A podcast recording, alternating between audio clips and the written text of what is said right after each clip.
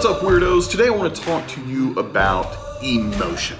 Now, emotion can be a great trigger for action, but emotion without motion is useless.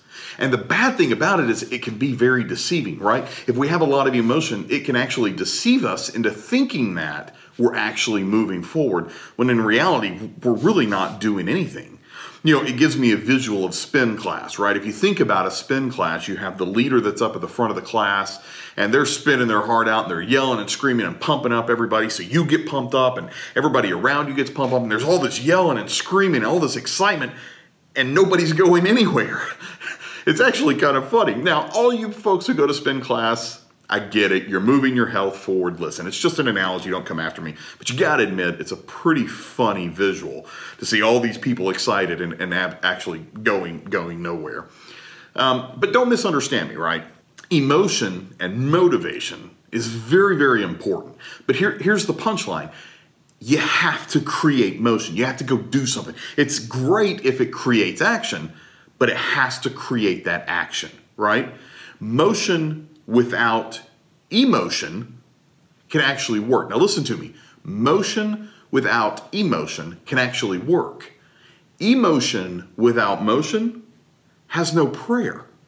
And look, I'm not trying to make this seem all rosy. There's distractions that come at you from every direction, right? I mean, even as I sit here this week trying to get all of my content completed for the week, my honey-do list is getting longer. I've got a daughter who's doing a play in downtown Phoenix. I've got my other daughter prepping for a swim meet. It's all this stuff is piling up. We just came off of a holiday. We're getting ready for another holiday.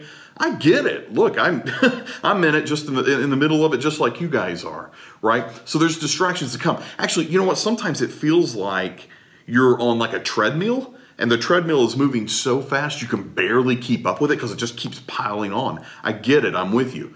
But here's the thing: the only solution, and I and I literally mean this, the only solution is to work harder.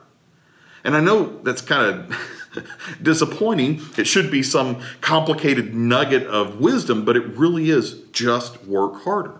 Now, that might mean work more hours. It may mean uh, block your time out better. Maybe it means create checklists and to dos. Maybe you just need to put a sign up on your door that says do not disturb. Whatever it is that you need to do to be able to work harder and get more out of the hours that you're working, you need to do that. Otherwise, I'm telling you, you are going to fail. And also, don't listen to anyone who tells you if you want it bad enough, you'll get it. That's the worst pitch that has been thrown out to society I think I've ever heard. Because just wanting it bad enough, no, no, no, no. You know, think good thoughts and good will come back. No, do good things and good can come back. Work harder and you'll find success. It's the action that creates the reaction, not the thought that creates a reaction. If all you have is emotion, you will never create motion.